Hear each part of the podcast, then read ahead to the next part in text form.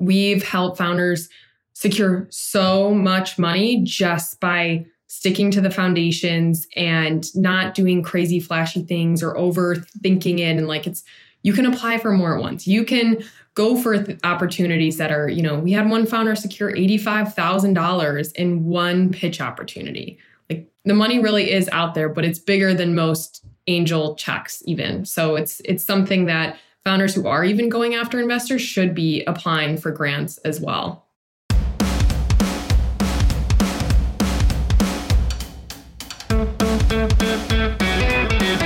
Kat Weaver and Katie Dunn are the co founders of Power to Pitch, a company that teaches founders how to raise capital faster by learning how to successfully pitch and present to investors, as well as access and apply to grant opportunities. They are a founder and investor team who truly saw the gaps in education, resources, and access to capital. And together, they've created a company to advise founders on fundraising strategies. They review founders' pitches, they update pitch decks, and actively make introductions to investors and so much more. Kat and Katie are experts on raising and accessing capital, so get ready to hear their advice and their best business secrets. Coming up, you'll hear their take on why women receive less venture funding than men. Kat and Katie share their advice on presenting the perfect pitch. You'll hear their tips on how to start raising capital and how they make their partnership work when they divide and conquer. And finally, get ready to hear Kat and Katie reveal their biggest business secrets. This is the Entreprenista podcast, presented by Socialfly. It's the best business meeting you'll ever have with must hear real life looks at how leading women in business are getting it done and what it takes to build and grow a successful company. It's beyond the gram, with no filters, no limits, and plenty of surprises. Kat and Katie, I am so glad we're finally sitting down together today to have this conversation as so many members in our Entreprenista League community are really interested in applying for grants and also exploring raising capital. And you two are the experts. But before we dive into all of your tips and best practices today, I would love for you both to share more about your backgrounds prior to starting Power to Pitch. Kat, do you want to jump in and start? Yeah, absolutely. And we're, we're super excited to be here. It's been what a year in the making, we said. So I'm no stranger to the founder life. I like to say I'm a two time accidental founder. So I started a company in college, no network or know how or idea what I was doing, but ended up winning 22 of 23 pitches to fund my first company. It allowed me to do everything from retail and Amazon and Good Morning America four times. And then when FedEx posted my top pitch tips on their YouTube, it went viral, and hundreds of founders asked how they could tell their story and raise money. So I actively sold and exited my business after six years and realized that so many amazing founders I met struggled to talk about themselves, what they were doing, and what they needed. So that's when I founded Power to Pitch with the whole mission of helping founders get funded faster. So, and then I partnered up with the amazing Katie Dunn, but I don't want to spoil her background yet. But we we really focus on giving founders the fundamentals in pitching and their fundraising materials and strategies even for non-dilutive capital like grants in order to get them the funding they deserve. I love your background and we're going to dig more into that cuz I have even more questions for you, but Katie, over to you. So I have a very different journey. I spent over 25 years in corporate America, mainly in commercial real estate finance. So I did loans for buildings across the country, big, small, everything in between. Asset managed more than 10 billion of commercial real estate loans in my career. And what that really taught me is about doing due diligence, doing deals, underwriting people, places, and things. And all the while, I was always investing. I invested in stocks, I invested in real estate, I produced a movie at one point. And then I got into startups and I loved it. I just absolutely fell in love and found it to be so empowering and so fun to be on a positive note and watch the growth of these companies. So one of my founders that I am the lead investor in her WeFunder round, she hired Kat to help with a specific pitch and said, you guys just need you need to meet this woman. I you know, I don't know what's going to happen here, but you guys just need to meet and I was still working in corporate at the time, and she and I zoomed, and After that first hour, we zoomed again the next week and the next week, and we've probably done a thousand Zooms since then. But yeah, I ended up leaving corporate to join Kat and bring the investor perspective to Power to Pitch. Isn't it just amazing how one connection from another person can just lead to the fate of your life and business journey? Like it's just so incredible to see how how that happens. And what's crazier than we worked together and partnered up for a whole year before even meeting in person. So showcases the power of Zoom as well. Oh my gosh, absolutely. I feel like so much has been able to be accomplished over the past, oh my God, I can't believe it's been almost four years now since basically the whole world went remote. But yeah, just being able to launch businesses, not have to physically meet people in person, you know, the sky's the limit, I feel like now for what can be done. And I always say now, especially, I feel like it's never been easier than ever to start a business with all of the tools and technology that are accessible. But we really need to make it a goal and a priority to help founders stay in business once they start a business and having all of the best resources and opportunities for capital and all different types of funding are really important to actually make that happen. 100%. 100%. Katie, we all know the stats that are out there. You know, last year in 2023, of all of the venture capital that was deployed, only 1.6% of venture capital went to women owned businesses. And that stat is pretty awful. And it's actually lower than what it was even a few years before. So I was pulling stats before we recorded this episode. It was 2.3% in 2021 and 1.9% in 2022. Why in the world do you think this is? Because we definitely need to change this. It is a, a massive problem. And I, you know, Kat and I talk about it a lot. We think raising the visibility of these stats and how pathetic and embarrassing and terrible they are, hopefully will change some people's minds. I have a couple theories on this. You know, one is I think there's a lot of inherent bias against women. Women get preventative questions when they're pitching for money rather than encouraging and positive and forward looking questions that men will get. You know, frankly, a lot of VCs are run by men and have only men working there. And so this is a, you know, an inherent bias within everybody. And I think you have to actively work on this you want to work with people that are like you or you're drawn to people that share your same values that that you know might be from the same town or were in the same frat or went to the same college so when somebody finds somebody that they think might be like them they're more likely to give them money and what i have made a goal of mine is to do this with my own investment funds and i fund women and i fund underrepresented founders because I'm using the same exact logic. They're like me. But in addition, this is not just an altruistic or impact investing thing. There are so many stats out there showing that women have higher ROIs, return on investment, than men. So for me, it's an investment strategy. I think that betting on women is a, is a safer and going to get me a higher return on my investment. Absolutely. And I was actually just on a call earlier today with someone from a VC fund who I'm going to introduce you both to after this recording today. And she was telling me they don't get a lot of deal flow from women. And I'm like, what? How is this even possible? I'm like, I know a bunch of women who are helping lots of founders raise capital who can send a lot of deal flow to you. I'm going to make intros. And like you said, where so many of these, you know, men have traditionally been the ones running all these VC funds. So they're getting those introductions from other people in their networks and communities. We have to be sure that we are getting, you know, these women in front of these funds because I just couldn't believe it when she was saying, she's like, yep, we're just not getting a lot of deal flow from women. That's a shame. And we need to change that too. And that's part of what our mission is in Power to Pitch is we make those warm intros because let's just call a spade a spade. Cold intros don't do not work. They just don't.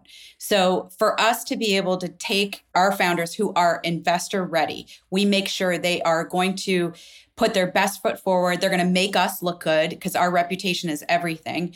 So when we make those intros to investors, they know they're getting the best of the best here. They're prepared, they've got their data room in place, they know how to pitch, they're not going to waste their time. So giving women underrepresented founders that don't have that natural VC white boy network, we can provide that same experience for them and get them totally prepared and give them a, net, a network that they can leverage. Which is so, so important. Katie, also, I find that I feel like raising venture capital has just become very glamorized in the media. You'll see things like this person raised $20 million or $100 million, and there's this sensationalized story, which I feel like makes founders think, like, oh, I have to go out and raise venture capital. But that's not always the best option for business owners. Can you share more about this, you know, over glamorized world of raising venture capital and your thoughts on it? Yeah, the numbers are sexy to the media, right? You know, those huge billion dollar valuations or 20 million, 100 million dollar raises, those get the headlines, but it's not reality for everybody. And it's you really as a founder have to look at what do you want out of your business? Is it a lifestyle business? And that meaning, is this a business that I want to run for the rest of my life and just operate and take the profits from and have a nice life for my myself and my family and support what I want to do and go on vacation? That's great. That's awesome. That's fantastic. And we need those type of businesses. That's 99% of the businesses out there. Uh, small businesses are like that. Only 1% of people actually raise VC money the VC money or investors should be taken on to grow the business. If you want to really scale and grow faster, so that might be a CPG company or a tech company or something like the investors are going to want, you know, knowing what the investors want is really important. And that is they want you to scale fast. They want you to grow your revenue base. They want you to grow your customer base at a really fast pace and then exit because they're looking for that return in five to seven years. So if you don't want that for yourself and you don't want to have to answer to those investors and to meet those growth targets and to get on the hamster wheel of raising money every 12 to 18 to 24 months, don't take investor money. And we say that all the time. It, we want people to keep as much of their company as possible too. So the longer you can bootstrap, the better, and the more you can keep of your company because you only have a hundred pieces of that pie to give away. Keep it, but it is a real, you know, that you can't just can't be so dissuaded by the media and the those big sexy stories. They're really misleading. No, absolutely. And there's so many other forms of capital and especially non-dilutive capital like applying to and winning grants like you have done Kat and you are the foremost expert on how to apply and win grants and now you have created an incredible program for founders that we're super excited to partner with you on and share with our Entreprenista community of founders. I would love for you to share more about, you know, your learnings from going through the grant process and this program that you've developed. Yeah, it's funny. We were turning away so many founders we said, you know, don't give up equity yet. You're not ready. It's okay to not be VC backable or, you know, bootstrap for longer if you can and things. And we were turning so many away that we're like, wait, they're applicable. It's there's so many grant opportunities that they should be be going for, especially if a founder has something proprietary and they're under $1 million in capital raised or revenue. That is a perfect sweet spot for enterprise or corporate grants ranging from $1,000 to over $250,000, meaning you don't pay it back. It is not a loan. The majority of the time, they don't even ask what you do with the money. So it was really created out of a need because I, I had a lot of that natural experience, but didn't really know how or when or even take the time to really put thoughts and experiences down because I realized that there were these few core pieces that clearly worked over and over and over again. Not a lot changed, but the same fundamentals and foundations that I built from getting hungry and gritty and not having a dollar to my name because I was even on a tennis scholarship, getting help uh, for school paid for, like I really had to figure it out on my own. And We've helped founders secure so much money just by sticking to the foundations and not doing crazy flashy things or overthinking it and like it's you can apply for more at once. You can go for th- opportunities that are, you know, we had one founder secure $85,000 in one pitch opportunity. Like the money really is out there, but it's bigger than most angel checks even. So it's it's something that founders who are even going after investors should be applying for grants as well. Yeah, that's such great advice. And I think a lot of times people just don't know where to look to find those grant opportunities. And I know you were working on different resources. What do you have available now? So if someone is like, oh, maybe I should be applying for grants, but I don't know how to go about this process, what is the best way for them to work with you or go through the program that you have? So we specifically created this program so you don't have to apply. A founder can sign up right away. And we urge them to go through, there's a few hours of recorded content of the how to win them, how to find even more, the top mistakes founders make, even before and after examples of prompts that we've edited to help founders win money. And Katie's provided her experience in banking for 25 years on debt and revenue based financing. We even have a bit on some accelerators if it's even a good fit because some offer dilutive and non dilutive options. So we've really created a unique base from both of our experiences. And then in terms of finding them, I just had a really great natural network. And we've got, as of our January update, 206 grant opportunities listed. 206. And now 100% of them aren't going to be applicable to every single founder. But the beauty of that program that founders can access right away and start applying right away is that they get our updates every single month. It is included. There are no extra fees associated with it because we just really wanted to make this more accessible to more worthy founders. And it's just powertopitch.com. Any founder can go and access that. And it's even available on a global scale because there are a lot of global opportunities listed. That's amazing. Do you find once founders know how to, you know, craft their written pitch for these applications, it is pretty like rinse and repeat with a lot of the applications. They can just go like boom, boom, boom and start applying for them? 100%. And we even have a question tracker in there where founders can log what they've written before. So not only is it going to help you organize the business and track progress, you can see word and character count. And especially, we have a whole section on creating a 60 second pitch because 98% of grant applications will ask you for an elevator pitch, a 60 second pitch video, something of that nature. So it absolutely becomes a copy and paste when you have the right words and cadence down. Up next, you'll learn about the biggest mistake founders make when crafting their pitch and why it's important to put yourself out there.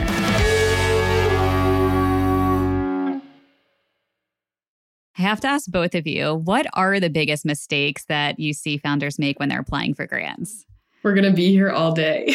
all right, the top two yeah. from each of you. okay. Well, the first one is not being specific enough in the allocation of grant funding. It's not about your investment, it's not about a loan or reducing your debt. It is what is the impact of the exact value of the grant, even if it's in kind services, even if it's only a thousand dollars. They want to know that the money is going to be doing right by the right person, have the most level of impact and essentially return, even though they're not seeing a technical return because it's PR for the person putting on the grant. And two is not doing research on the organization who is putting on the grant because technically they're doing it for them. Not only is it tax write off and benefits, they're putting out that I donated, helped X type of business. You're both getting marketing and PR out of it. So if you don't understand what the person promoting the grant wants out of that, you will never win a grant. So those are my two biggest points that I can think of right away. Katie, what do you think? So mine is they don't actually answer the question that was asked so often people will say what they think the person wants to hear instead of answering the question directly.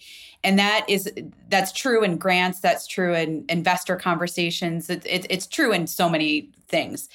A spin-off of that is the spin is people not you know they want to spin the answer to sound better than it is rather than just giving the facts. And in a grant application you have to realize they're getting thousands of applications. So making yourself short, simple, concise, and putting forth your answer as cleanly as possible is so critical to keep the word vomit spin language out of it and just stick to the facts. That's what they're going to want to see. That's what's going to grab their attention, that you know how to clearly and concisely talk about yourself and your business. How about when the grant asks for a video? What tips can you share for either doing your pitch video or just tips about recording a video and quality in general when you're applying for grants? So I think a lot of founders get afraid of this portion, and it actually deters a ton of founders from even applying and finishing the application. I get it. I also, I'd rather personally speak to 10,000 people live than stare at my computer screen or phone to record myself. I don't know what it is, but it that is just me. And if an application says video optional, know that if you don't submit one, you're already dinged. Like you most likely will not get selected because one of the reasons is it's a test to see if you can speak about yourself in the business. If you are somewhat presentable, if you're chosen, will you represent the organization well? Two, it's a matter of is this person actually going to put forth the effort and the money and have they put thought into this? And I think the reason why a lot of founders get scared of it is because they think that they need to pay for some big production. And it can absolutely be on your phone or laptop. All it has to be is proof of your effort and then the exact video time. So if it's a 60 second submission, you will get thrown out if you are 61 seconds. I know because I've picked FedEx grant winners in the past with their executive team and they said it saved them time because someone didn't follow directions and they would be one second over. There's that much competition. So as long as you follow some of the basics, doing a like Katie's saying, answering directly and doing things the right ways is going to get you further than you think. But it's not something to be scared of because it's also great practice. There is no negatives to even just trying to apply for a grant. Katie, what do you say to the founder who says to themselves, oh, why me? Why am I going to win a grant? Thousands of people are probably going to apply to this. Why would they pick me?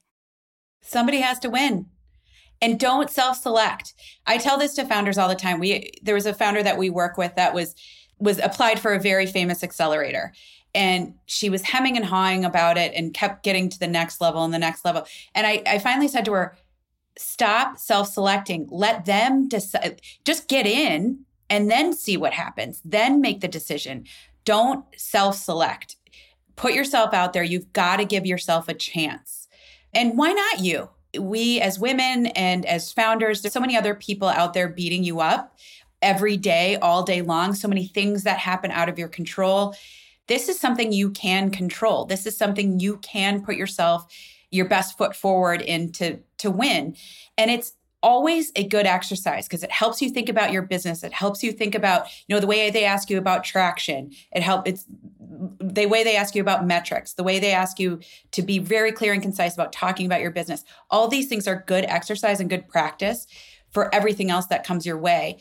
Plus, as Kat says, even a $5,000 grant, if you take two hours to fill that grant application out and you win it, you just made $2,500 an hour. That's a lot higher than our rates. So, like, I mean, that's a pretty good return, right? So, why not give yourself the shot? You got to put yourself out there. We had, there's a founder that I kind of informally advised for years and, uh, you know, pre- going on four years now. And she joined the program two years ago. She never won anything. I actually met her at a pitch competition. She never won anything in the years past. She won $30,000 in 2022. She literally posted on LinkedIn today that she just got a six figure grant, six figure grant to help her business. That's given her 12 months of runway. And guess whose language she used to secure the grant? Was it yours, Kat? Maybe. Well, it was both of ours because she, she posted in our community. It's like these foundational things apply to so many facets. And Katie, another example is one of our founders. There was a three minute live pitch, three minute, and the application took probably less than an hour. The founder self selected themselves. I don't want to do it. I don't want to do it. We're not ready. Katie and I said, suck it up it's worth just trying. The worst thing they're going to say is no. And then you've networked with them and showed your proof and you can continue conversation. They won $250,000. And they think they actually FaceTimed us to announce it us because they were so grateful and they're really an amazing group. But it's truly you you never know until you try and honest to god i applied for the fedex small business grant i thought 10,000 people apply every year. I'm not worthy. I'm too young. I was in school. I'm wasting my time. You name it. I was telling myself it. I applied in my bed at 11 p.m. at night as I'm like on my computer trying to, you know, type in the form, just thinking, oh, what the heck? And then when I got a call, I nearly got into an accident because I was so excited. I wasn't even expecting it. They called me. I will never forget exactly. I know exactly where I was, where I was coming back from. And it was so unexpected and just a what the heck kind of spur of the moment thing. But that opportunity changed my life because it led me to even what I'm doing now. So we always say, even if it's a small amount, you just just suck it up. I say too, if not now, when? Like just do it, go for it like you said, the worst that can happen is someone says no, but you never know what it can lead to. And Kat, you had mentioned before that winning a lot of these grants also led to press opportunities as well. Can you share more about some of the other benefits that come from winning grants? So, contrary to popular belief, the benefit of a grant comes more from the network PR and marketing than the actual dollar value associated with it. Yes, it's super nice and it's helpful. And I had a ton of money help me with inventory and, and all these great things. But the people I met were the ones who actually were way more valuable. And I'm still connected with them six plus years later. Like, for example, when I won the FedEx grant, that was great. But I also got in kind services of marketing, banners, booth support, copywriting assistance.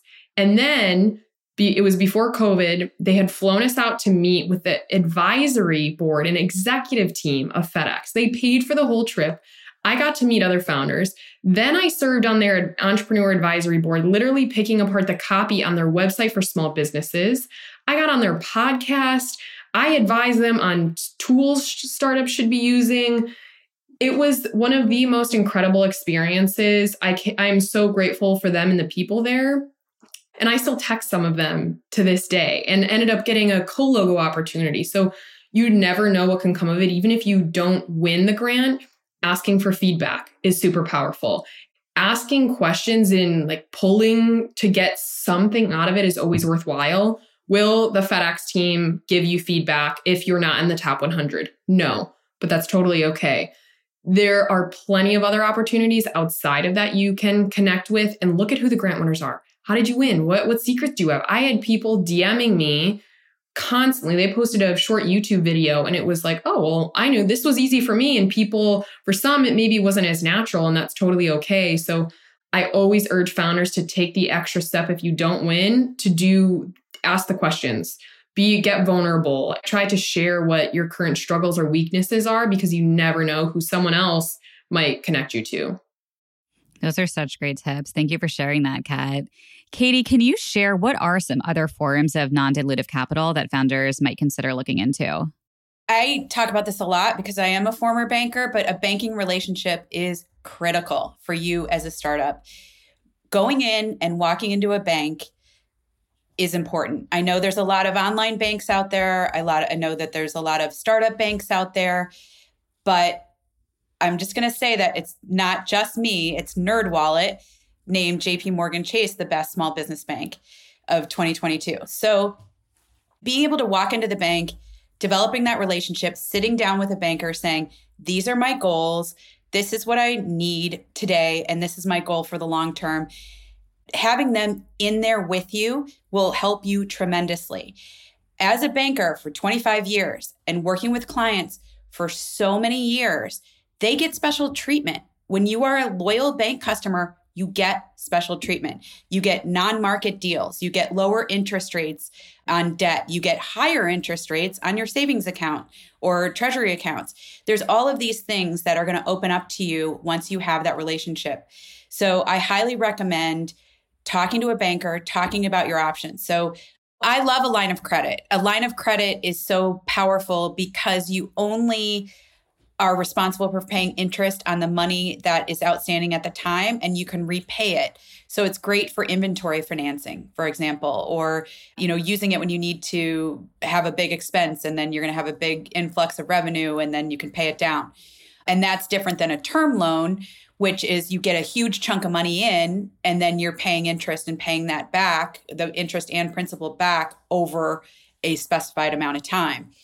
So, but those kind of tools, like you know, there's different uses for that. Like if you bought a building and wanted to get a mortgage for it, that would be a term loan. So, having those debt options, those traditional debt options are really important.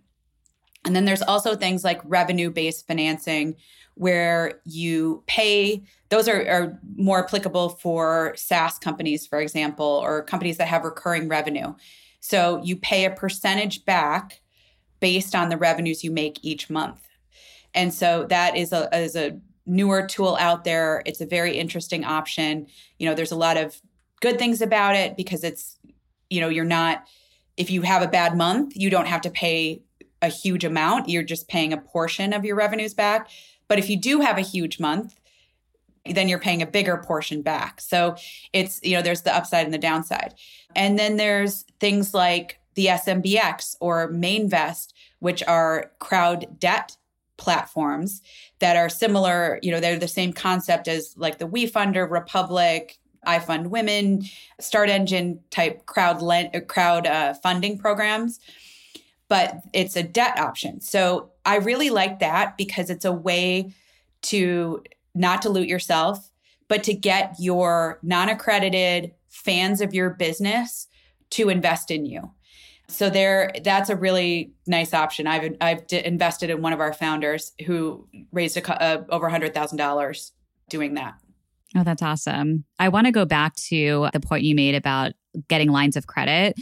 Courtney and I were given the advice by our banker years ago like, get a line of credit when you don't need it, because that's when you can actually really qualify for it and get that line of credit, which is so we got that line of credit years and years and years ago, which has just been nice to know that we have it, like just in case. And then the other credit that we have used is Stripe has a Stripe loan. And a lot of businesses use Stripe now for like to collect payments. So the more, you know, revenue you're collecting through Stripe, they will then offer you a loan if you need it. So that's something that we've used before as well, which has been really great to just have access to, to know we have that if we need it. Yeah, Steph, you are spot on. Get the line of credit when you don't need it is the critical advice. On a personal note, if people own a home and you have equity in your home, I highly recommend getting a home equity line, even if you don't use it. It's just like that emergency money. I know this is, we're talking about founders, but I always like to throw in a little female in finance education is, yeah, passionate. I'm very passionate about it. No, that's a great tip. So I'm going to add that to my to-do list. Look, we we all own businesses, but we are also, you know, people too with lives and I think sharing, you know, not just business finance tips, but personal tips. Actually, the an episode that we just had come out the first of the year is with Farnoosh Torabi. Do you guys know Farnoosh?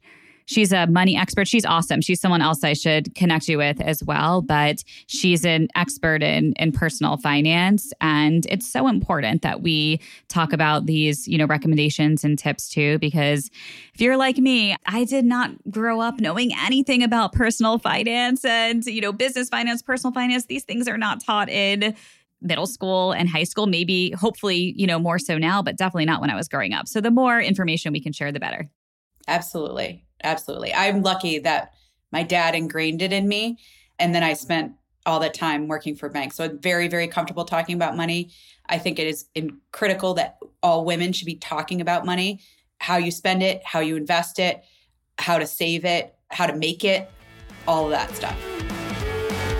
Coming up, get ready to hear Kat and Katie's tips on how to start raising capital, as well as their biggest business secrets.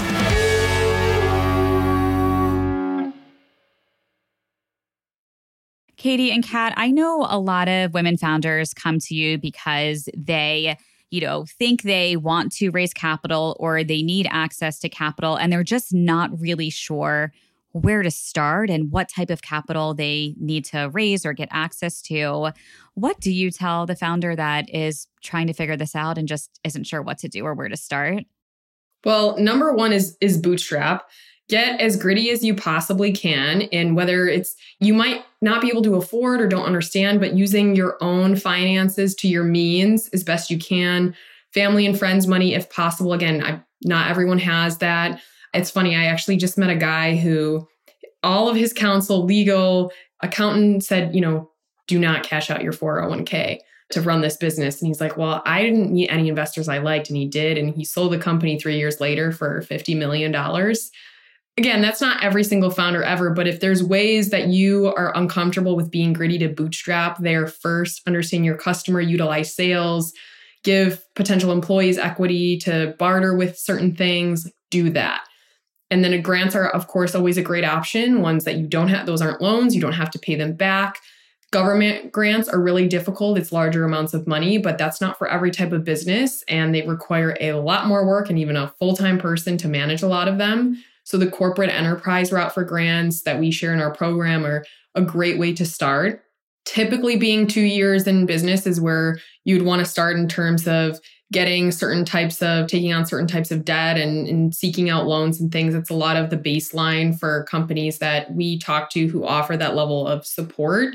So, you know, we urge founders to keep that in mind as well. And then if you want to go the investor route, you have to understand your core customer, how you're securing them, your actual business model, and that you have a plan that you want to eventually exit and make yourself and the investor money. They're they're not donating their time. It's something that's going to be really really high growth and demanding fundraising can be a full-time job so we purposely vet every single founder who work, works with us in our fundraising program because it is not for everyone it is not for the faint of heart you have to have these things in place and understand that you are also not all knowing you have weaknesses and you have to figure out and be open about who and transparent with who you want to bring on as a strategic investor versus just dumb money to throw into a marketing budget so there are a lot of factors but at the end of the day if you can bootstrap and go for grants first, especially under a million dollars in venture raised or, or money in sales, it's a perfect option. Katie, anything you'd like to add as well? You just want to understand what you want first and foremost. What do you want your business to be? How do you want your your life to look? Because that is a big part of it. If you're not in a position or or don't want to be on the grind and working all the time and trying to scale your business it's not for everybody so just knowing that and there's other investors out there too that that will invest in lifestyle business businesses or you know are willing to take a dividend rather than wait for that big payout so it's about finding those people that have a different investment strategy that fits and aligns with what you want for your business too can you actually talk a bit about that? Would that be, you know, potentially a group of angel investors who, like you said, are now getting payouts every year based on, you know, putting money into the business. Now the business is profitable and then they're getting a portion of the the revenue each year. Is that what that would look like?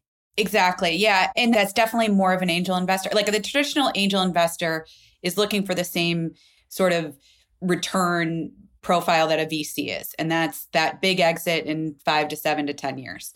But there are people out there that if you just share your vision with them and say, would you consider this? That they will invest that way. You know, it's hard to find. You've got to talk to those people and make sure that they're all on board. This is all about communication and expectations, setting expectations, managing expectations. But, you know, I think that that is something that could be a growing thing. I don't have any stats or on this, but I do think it's an interesting business model for certain people that maybe don't want to take on that VC money, but want a little bit of investment to help them grow, maybe not at the pace that a VC would want, and then really run the business and see how it goes. But it's, they're harder to find. I'm not going to lie. I'm not going to tell you it's easy. I'm not going to tell you I have a 25 thousand contacts that I know that are doing this because I don't. It's just it really would be a very methodical talking to individual people, trying to figure out their investment strategy, their risk, their thesis. It's it, you know it really comes down to understanding that. No, absolutely. I have to ask both of you now what is your biggest business secret? Kat, I'll start with you. So, the first thing that comes to my mind that I have taken from a, a mentor who I had years ago and it was actually paired with them because of a grant opportunity. So, plug there. She told me that everything is negotiable. And especially when I was dealing with inventory as an early stage founder, I thought that what I was pitched was it. That is the end all be all. That's what it should be.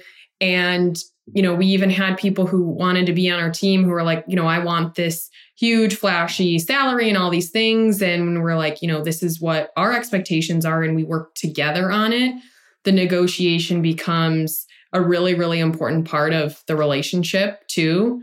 And I think that a lot more, especially female founders, I feel like they ask for less money or they expect things differently. And in terms of going after money from investors, there is always, always, always going to be and should be a point of negotiation. So I would urge more founders to not be afraid of that because it's going to happen. And that being uncomfortable is actually where you're going to experience the most growth and so by forcing yourself into those opportunities, and even if it's with a retailer, like there's so many facets that will require negotiation. So just, you know, understanding that is is really key and has driven me into a lot of great opportunities as well.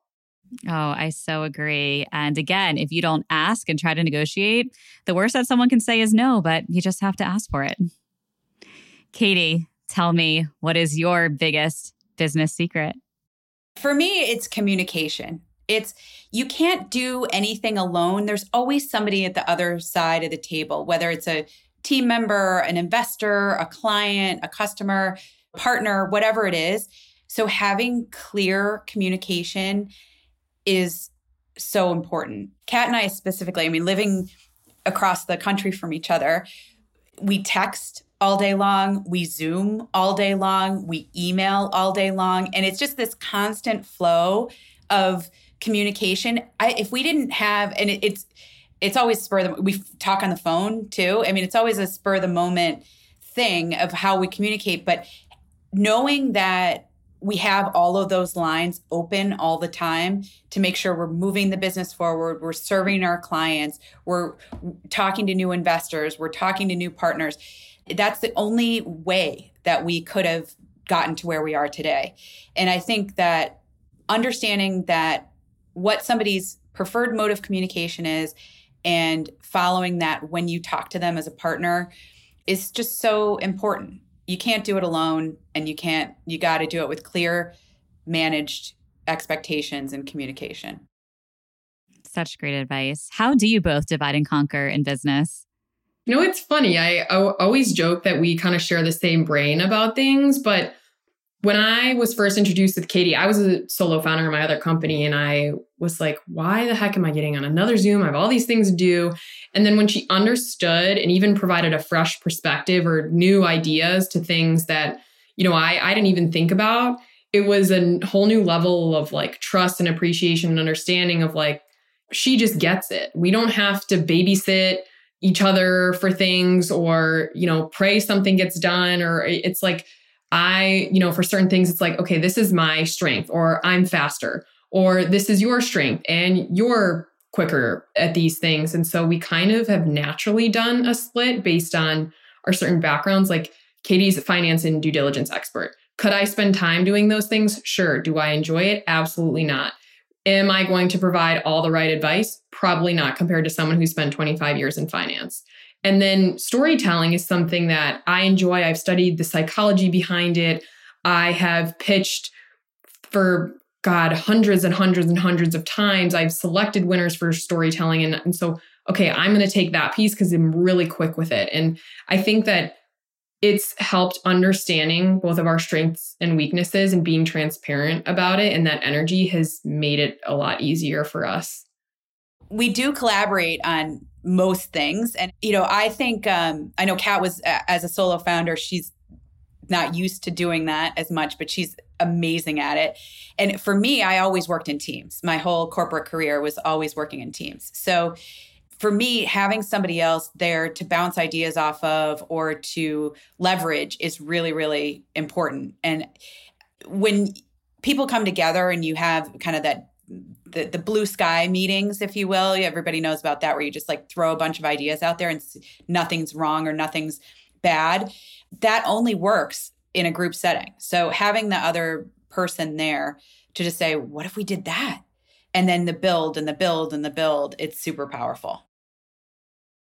Yeah, that's definitely so much fun. I can't imagine now, like having been in business for so many years with Courtney, being a solo founder, it's like when you have another person to be able to bounce those ideas off of, to be able to divide and conquer. And when you share that same vision, you're, you really can be unstoppable. I think now, like, I don't think I would ever start a business without a business partner. The only thing that Kat wants for us now is as we scale, we're hiring more people because she wants the two of us to be able to go on vacation and to know that our clients are being served. That's our 2024 goal. That is definitely a very good goal. And vacation is extremely important because when you look back at your life, are you going to say, I wish I worked every single day or I wish I spent time also relaxing and enjoying the world? So, vacation is extremely important. I am a big proponent of going away and spending time. So definitely hire hire those people. I would love to know before we wrap up are there certain business tools or solutions that you recommend that founders use to help make their raise easier or tracking their progress with applying for grants? So, we actually created a whole system within our grant program at powertopitch.com.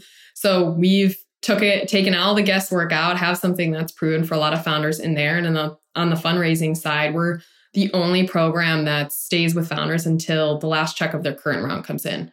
So we are the founders full support system which is why we vet them. But in terms of other tools what i would actually say is what i we don't recommend. I want to start with that because i think founders try a lot of other things and it's like paying for a cold list of investors doesn't work we, we had one founder come to us with a thousand dollar a month solution to be vetted and get a startup license and get this random list. And then oh there's this premium level. You can't have this type of investor until you pay for this and this. And i just think it's not sustainable and not going to be worth that return.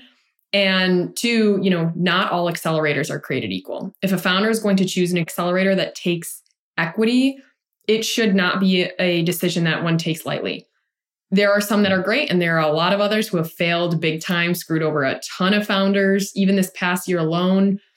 So we urge them, you know, if that's you're looking for a quick fix and you want to give up equity and then get, you know, kicked out after six weeks and they say good luck and then you're on your cap table forever, that's also not a sustainable option. So you have to think about the strategic partnerships, long term level of support. Katie and I don't take equity unless we want to personally invest in a founder. We don't believe in that. So it's just, it's a matter of figuring out what options are going to serve you long term versus this immediate, you know, flashy moment or or need. So that's why I, I, we really urge founders to think about a lot of these different options before diving in and paying for random lists and things. Such great advice. Katie, are there any other tools or solutions that you recommend or don't recommend? Yes. I don't recommend that you get somebody else to do your deck for you. We recommend using Google Slides or Canva or PowerPoint, whatever you are comfortable with to make your own deck because you find one small error in that deck and you can't fix it and you have to pay somebody to go back in and fix it. That's so painful. You need to be able to work it on the fly. They don't need to be, I mean, Canva has their tools are amazing leverage their new like magic AI thing that they have going on. You can make a beautiful deck using Canva that you can edit yourself because you should be tailoring and looking at every presentation you do, whether it's to a client, to an investor, to a partner. The deck that you present, you should look at it before that meeting and make sure it's tailored to them and what you want to say. So you've got to be able to edit it yourself. Such great advice. Well, I want to share with everyone. I mentioned this at the beginning of the episode today that we are partnering together, sharing your Power to Pitch program, also your Go for Grants program as well. Can you just share the difference between the two programs that you're offering? We'll be sure to link out to everything in the show notes below as well. So, for everyone who's listening right now, if you need help fundraising or just figuring out how to get access to capital, be sure to click on the show notes below and you can get in touch with Kat and Katie. And they're also showing up in our Entreprenista community. They are members of our community and are going to be hosting quarterly events for the community as well. So make sure to check them out there. But back over to both of you. Tell me about both programs so everyone knows the difference between both of them. Yeah, so it's very easy. Everything can be found at power2pitch.com. But our core fundraising program is for founders typically raising between half a million and three million. Pre seed and seed stage, you've got a validated MVP and you want to get investor ready. So we help with various fundraising materials, pitch deck, one pager, and then we'll make direct introductions to investors within the founders industry. And it's self paced. Some founders take a few weeks, others will take a few months. The beauty of it is we get that fundraising is a full time job and we become your entire support system. Then for the grant side, perfect for founders under a million. They have something proprietary. You can be pre revenue. You can be pre revenue. Same with our fundraising program, but that you can be a bit more earlier stage. We share opportunities from 5K upwards of 200K plus, and we teach founder or found and we teach founders how to go for it. So the link is you don't need an application for that one. There is an application for our fundraising program, but Again, power2pitch.com. And we do have discounts for Entreprenista members. So links are below if you aren't an actual member, but we have a special offers for those that do, and it can be found within the Entreprenista community as well. Awesome. Well, last question for both of you. What does being an Entreprenista mean to you? Katie, I'll start with you. So it's a critical thing to find a group of women that you can go to and support when you need it. I spent in the 25 years in finance, it was extremely male dominated. There were very few women in the room with me so many times in my career. And a light bulb went off a few years back when I was just like, I am hitting the concrete ceiling at my job and in this business. And I am fighting for nothing that means anything. So, what am I doing here? And I actively sought out women groups and to really develop a network of women. And Entreprenista, it's incredible to see the posts in there, to see what what how people are helping each other, the opportunities alone in the PR. Like I love the PR channel. I'm like fascinated by PR in general. So that channel I pay a lot of attention to. And just to see the stuff that people are offering to each other is incredible. Like the opportunities that people bring to each other. It's so empowering and so amazing to see. I really that's my favorite thing. It's just a group of women that actually want to help each other. And that's what's so powerful about it. Yeah, I, I, totally agree. There's nothing more powerful than women coming together to to help each other and network and connect. And so much goodness can happen in life and business when we're all here to connect and, and support each other. Kat, how about you to close us out? yeah, I mean, I of course echo all of that, but I think some of the biggest things that I take away from it is the sense of community and especially when I was a solo founder, it was so lonely and it was so hard. And even some days I'm in my own head, right? Katie and I are in the office together every day. It's a matter of how we're going to communicate. So I think having that resource, I mean, you could see all these channels of very, very, very specific things that you know you can go to to get support, an immediate answer. There's resources. So the community aspect, it's not generic. I think having something so targeted is so special because it's rare. Anyone can go pay for a random community, but the the caliber of members in there is something that is worth its weight in gold within itself. Well, thank you both for being here and spending the time with me this afternoon and sharing all of these incredible tips and learning lessons. We are so excited to continue to partner together for the rest of the year and beyond and help lots of women founders raise capital, get access to grants. Kat, where can everyone find you, follow you, share all of your social links too? And we'll be sure to link out to everything in the show notes below. My favorite platform is LinkedIn. That's where I'm most active at KAT Weaver, W E A V E R. Same on Instagram or the Power to Pitch Instagram is just Power to Pitch, all one word.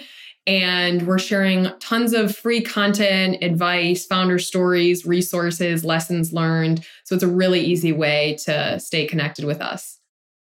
Amazing. Thank you both for being here again and sharing all of this great information and content with me today. I'm Stephanie, and this is the best business meeting I've ever had.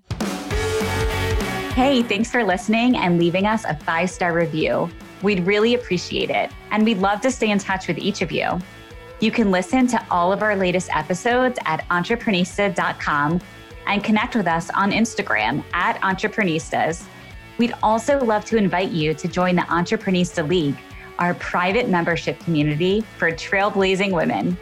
You can head over to entreprenista.com forward slash the league. We'll see you there. Wishing you a productive week ahead.